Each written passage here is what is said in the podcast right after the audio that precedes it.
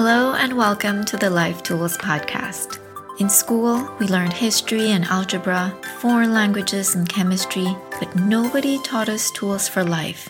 How do we deal with self doubt? What are beliefs and how do they influence us? How do we find ourselves when we feel lost? And how do we make a healthy decision? Many people learn these things much later in life, after three, four, even five decades of existence, and often the hard way. For a few, like myself, I had to learn them very early. I created this podcast to share with you the tools that have helped me greatly in my own life. They're small actions anybody can take that bring big results over time. Let's get to it. Hello, dear listeners. I hope you all had a great Easter weekend. After a crazy busy week, I spent most of my Saturday in bed reading, which, if you ask me, is my definition of heaven. Anyway, this week we are talking about expectations and how we meet them. To start with, let's imagine two scenarios. Scenario 1 You've been eating a lot of junk lately. You can feel it and see it. You feel sluggish most days, you start panting going up a flight of stairs, and you need to hold your stomach in to be able to button up your jeans. You miss waking up full of energy. You want to lose a few pounds and tone up a little. Nobody's been telling you you look fat though. It's just a few pounds difference from your previous weight. It's not that obvious, but you feel heavy and you don't like it. So you resolve to replace the processed foods you've been eating with whole foods and to exercise 20 minutes a day. Scenario 2 You're a university student and your professor assigned to everyone a 500 word essay to be submitted next week. You're pretty lukewarm about this class. You don't necessarily think it's very useful for real life, and quite honestly, you find the topic boring. Going through these two scenarios in your head, which task do you see yourself accomplishing? Is it only the first, only the second, both, or none? According to your answer, you fall into one of the four tendencies. The Four Tendencies is a theory by Gretchen Rubin about how people meet inner expectations and outer expectations. Scenario 1 presents us with an example of an inner expectation. You want to lose weight and get fitter. It's what you want for yourself. Nobody is imposing this on you. Other examples could be you want to write a book or learn to draw or do yoga three times a week, etc. An outer expectation, on the other hand, is an expectation from an outside person or a task someone else imposes on you. Like in scenario 2, it's your professor who expects you to be handing in your essay next week. Other examples would be a work deadline or a friend asking you to do something, maybe your parents requiring you to get straight A's, or your fitness coach pushing you to do 25 push ups instead of 20. If you see yourself in scenario one, likely having a hard time losing weight and getting fit because it's just you and yourself with nobody there to push you, but scenario two is not a problem, you will turn in the essay because you know your professor is expecting it, then you are what is called an obliger. An obliger is someone who easily meets outer expectations but has a hard time with inner expectations. They're far more likely to keep the promises they've made to other people than the promises they have made to themselves.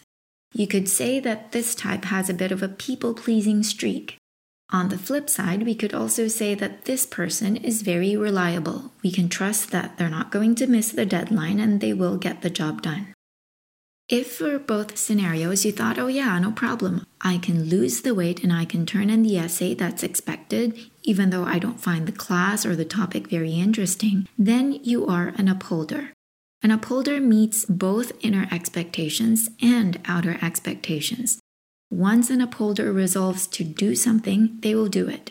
And if someone else needs them to do something, they get that done too. One might think this is the perfect tendency, but the downside is that you could get overwhelmed easily. If you're a fan of Harry Potter, one of the examples Gretchen Rubin gives is Hermione Granger. She is the classic upholder. No wonder throughout the book she's busy. If you said yes to the first scenario but no to the second, then you are a questioner. A questioner is someone who meets only inner expectations, and if there's an outer expectation, it has to be turned into an inner expectation for them to do it. I can speak about this because I am this type. I am motivated by standards I set for myself. I will do something only if it makes sense to me. In the second scenario, I will either not turn in the essay because I feel it's useless and uninteresting and doesn't make sense, or if I want to motivate myself to do it, then the only way is to find an element in the task that can serve as my internal motivation.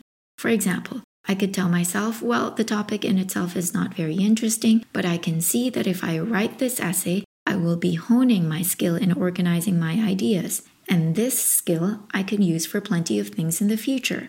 Now it makes sense to me, and so I will do it. The fourth and last one is the rebel. Gretchen says that this comprises only a very small part of the population. The rebel meets neither inner expectations nor outer expectations. They want to do things their own way at their own time. They will exercise when they feel like exercising, not because they put it on their calendar yesterday or because their yoga teacher is expecting them to show up. Rebels are motivated by the idea of freedom and choice in the present moment. They want to feel that they are doing something because they chose to do it, that it is what they want to do now. They also like challenging expectations. If you tell them, for example, that they're never going to be able to do 25 push ups, they're going to delight in proving you wrong. The reason I'm talking about the four tendencies is because this additional knowledge about ourselves and other people can be really useful when there is an aim we want to achieve, a habit we want to change, or a promise we want to keep. If we know we are primarily an obliger, we know that the best way to get something done is to have an accountability partner.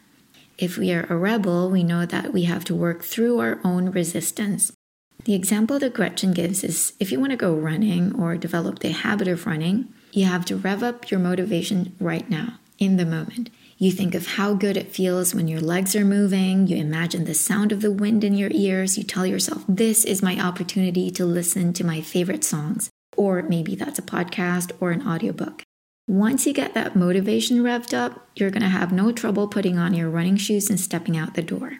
As a questioner, I know that I have to find meaning in what I'm doing, otherwise, I'm not going to do it. Arbitrary rules are my enemy, and I will not do anything just because someone else said so. Knowing the four tendencies also helps us understand other people and not take it personally when they don't meet our expectations. If we are head of our team or work in HR, or if we are a mom or a teacher, we'll know to frame our expectations to each person's tendency. If you have an obliger in front of you, you know you can say the request as it is. But with a questioner, you have to give the why behind the task and connect it to the why of the person. If you have a rebel, you can give them the information, the consequences, and the choices that they have, and then leave them to make the choice.